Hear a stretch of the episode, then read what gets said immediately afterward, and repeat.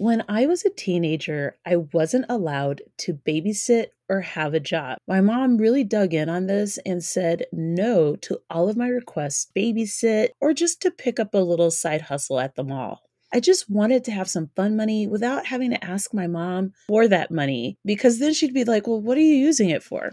And I also knew that she really didn't have this extra money to give to me at the time for an allowance. Like she gave me money for the things I needed, but really I wanted extra. I'll never forget her saying, Once you start working, you don't stop. While she wasn't necessarily wrong, I finally wore her down, and that's in retrospect, like she wasn't wrong about that. I did finally wear, wear her down and was able to get her to agree to me working my first job in downtown Denver. I ended up making sandwiches at a really busy sandwich shop. I was making sandwiches at what would now be considered a hybrid between a fast casual restaurant and fast food. So it wasn't quite fast food, but it wasn't quite fast casual. It was something in the middle. I made so many freaking sandwiches. In fact, I made so many roast beef sandwiches in particular at that job. I still don't really care for them to this day, even though I used to love them, but they're really bloody and gross. And anyway, I won't go into it. The fact is,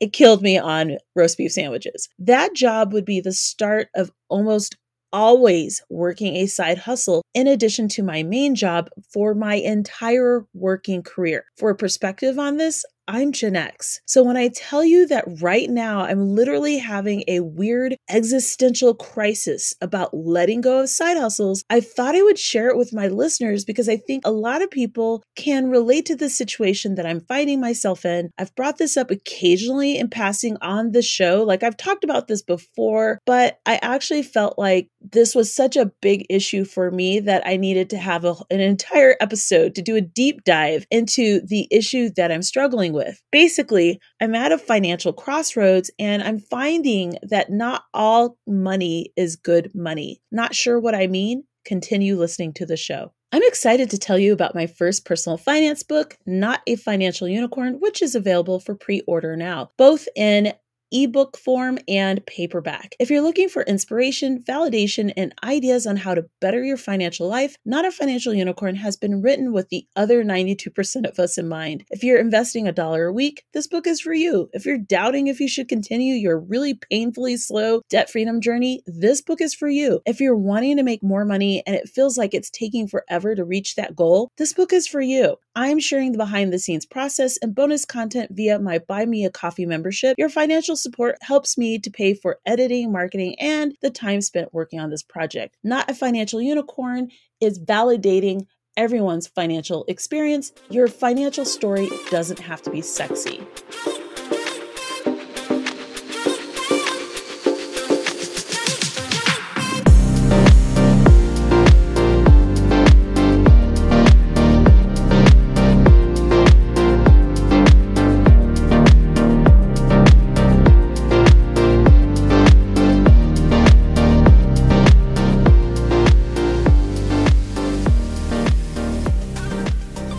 Americans take a lot of pride in the amount of work that they can take on, working extra hours, side hustles, and picking up entrepreneurial endeavors. I'm just as guilty of this pride as the other people that I'm referring to in this show. So I want to be very clear that this is something that I've grown up with. This is a mindset that's very hard to shake. And this is a mindset that for most of my life I've adhered to. Side hustles have paid my rent, my mortgage, paid off my debts, and really helped keep my finances stable while working on growing my digital business. And for those people who've never gone into business, the thing with being in business is revenue and cash flow. Cash flow being quite honestly the most difficult thing that any business has to deal with, in my view, because you're creating predictable income over time. And it's really hard to do. So I would side hustle it. But I've always side hustled since my teenage years. Like most Americans, I've grown up with the mindset that you don't turn down work. If someone reaches out with an opportunity or a side hustle, in the past, I was always, almost always going to say yes. Why would I turn that down? It's money. As I've begun to earn more money in my business, I've started to ask myself a number of questions connected to money and what I'm willing to do to earn it, with the most pressing question being the following Is all money good money. Basically, being in business for myself and finally earning more consistently being the key has brought up some unexpected financial conflict, internal conflict, and conversations that I'm finding myself having internally. Like I'm having these thoughts and conversations with myself and just thinking about this and things will come up and I'll say stuff to people and it's just a it's an interesting experience to be in. After an entire lifetime of working side hustles as an adult, I realized that there were a number of financial conversations that I never had in relation to my career. So, my professional career before, I was working in the education space, I was working at a university. I have a a master's in public administration with an emphasis in nonprofit organization management. I've actually always used my degrees. I use my degrees in creating the content that I do for this website, for my books, this kind of thing. But one of the conversations that I never had is the following I never had someone say to me, strategically earn more in your career. The conversations that I had related to work were more connected to job stability versus strategically leaving a job to earn more money, more income. So it's very interesting to me that in the conversations that I had about money with other people, often they were also connected to well, are you happy versus professional happiness to a certain degree versus are you making more income? Are you happy with the work that you're doing? Because most people traditionally work until retirement because they have to. So that job satisfaction factored a lot more heavily in my job conversations than hey, are you trying to earn significantly more. So, of course, we talked about raises, like friends and stuff like that. But I worked with people. This is not uncommon in the education space, certainly not uncommon in the international education space where people literally, I worked with people who worked at the organization that I was at since the day I was born. So they worked there their entire career. This was not unusual in the international education space because it was flexible. They got to meet people from all over the world. They got to lean into what they really enjoyed and they loved it. They really loved it. And so that professional happiness piece was really, really heavily weighed in those spaces. Also, to be candid, benefits were pretty solid at the university. So there, there was also that. And because I wasn't the only person side hustling at my jobs and just in, in, general around me, we all had something in common. It was not unusual. It still is not unusual for people to side hustle. There are people who are well known personal finance influencers who side hustle. There are people who I know who are millionaires, almost millionaires. They're like at $700,000 portfolios. They side hustle. It's a thing in the US. Even before COVID, though, I found myself starting to low key resent the time that those side hustles took away from building my business and earning more with it, but also just I was like, I like people, but I need breaks from them. And then when COVID hit, when we were able to side hustle again, I've found that even though I've had really enjoyable side hustles where I worked a lot of comedy shows actually. So I saw Hasan Minhaj, Jo Koy, and Tiffany Haddish, who was his surprise special guest, saw Jim Gaffigan. And weirdly enough, I worked the Very Barry Manilow Christmas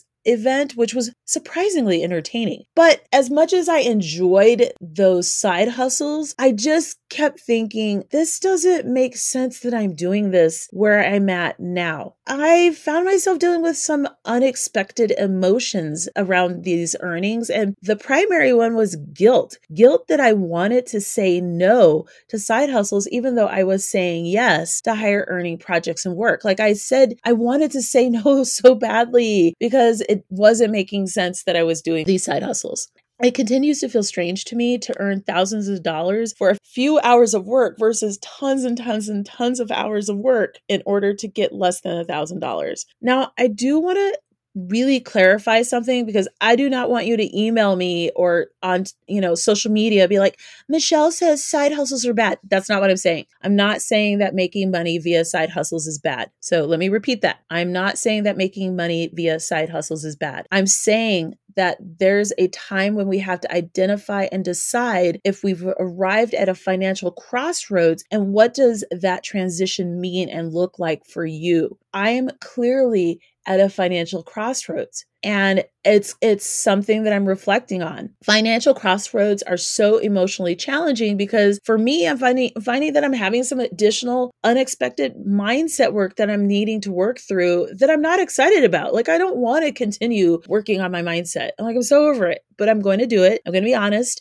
and say that the emotion around this transition has really caught me off guard. It's hard for me to admit that I just don't want to side hustle anymore and that it's no longer a good fit me. And really, it's just unsustainable in terms of the time that I have to allocate towards it. What I've learned is the following side hustles for me have been a part of a really long and difficult financial season. Financial seasons eventually, hopefully, end whether they're good or bad. So that is something to also think about. It is perfectly okay to move on. It's also okay to feel some fear around those financial changes and choices. And it's also okay to feel a little weird, a little guilty, a little strange about the transition, which is where I'm at. The other part of the all money is is all money good money conversation includes the following. How are you earning this money? So, how are you earning money and is it in line with your values? Does it compromise your values? Is the business model set up for you to win or lose? So, for example, if you're in an MLM that preys on people, primarily women, to do things that is probably in general out of alignment with how they would want to earn money, but they may not know that the business model ultimately doesn't benefit them. Are you compromising your mental or physical health to do the job? So mentally, actually, just dealing with people during COVID, I don't have the, I am not as excited about it. This is hard for me because I'm a lifelong extrovert. I've been known to really like being around people. This has changed pretty significantly during COVID. I don't like you guys as much.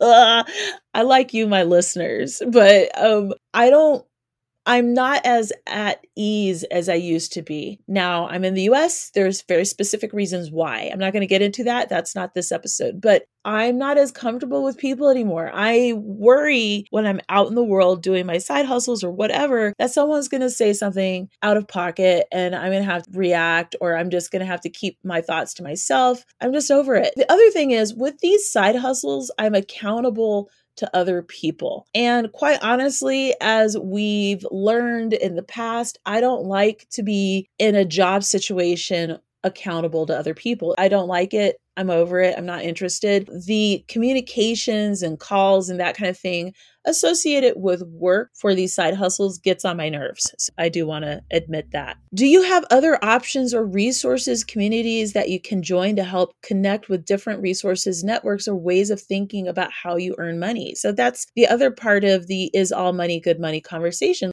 Are there other ways to do the thing that you do? And then finally, let's also talk about something that isn't discussed enough. And this is something that I think about all the time technology, the role that technology has played in changing people's conversations around changing jobs, negotiating wages, wage transparency, and normalizing asking for more. It can't be stated enough. When I hear about how people are growing their income. When I see Twitter threads on the steps that people are taking to grow their income, I share Twitter threads on how I do that. There's just so much immediate content and resource available to people on how to do things at an expedited rate that literally again, I'm Gen X, so I straddle both analog and and digital, right? And I remember like part of the reason why I love the I love the library, love going to the library. And I would go to the library and like ever since I was a little little little kid and I would go to the Boulder library when I was a little kid and be transported to different locations and spaces and I would spend hours reading my books and at the time, if I remember correctly, the kids, I feel like the kids area was located on a bridge at the Boulder Public Library and it's over a river. And I would just sit there and like read my book and relax. But as an adult, I would go to the library and do research. Like you'd research at the library. Even though we had computers, it just, you would still do both. Now you can use the library at your house. You know, you can look at your phone and find five TikTok videos on how to make sticky rice. Like the amount of information that is available to people instantly is insane to me. And that information really impacts mindsets, approaches, and processes. And in the money space, if it's legitimate, that's the key because there are also a lot of people sharing crazy conspiracy theories and MLMs and all these bad things. So you have to do your research and you have to be careful. You can find ways to do the thing better, is my whole point. I do not want someone emailing me and saying that they thought I was saying side hustles were bad. Nope, not the point of this podcast episode. I love my side hustles and they've helped me so much during some really challenging and difficult financial years. At the heart of this episode is recognizing and navigating the financial crossroads we often find ourselves at. What are your thoughts? Have you had an experience like this? Are you dealing with one now? Let me know. Don't forget to order your book, Not a Financial Unicorn.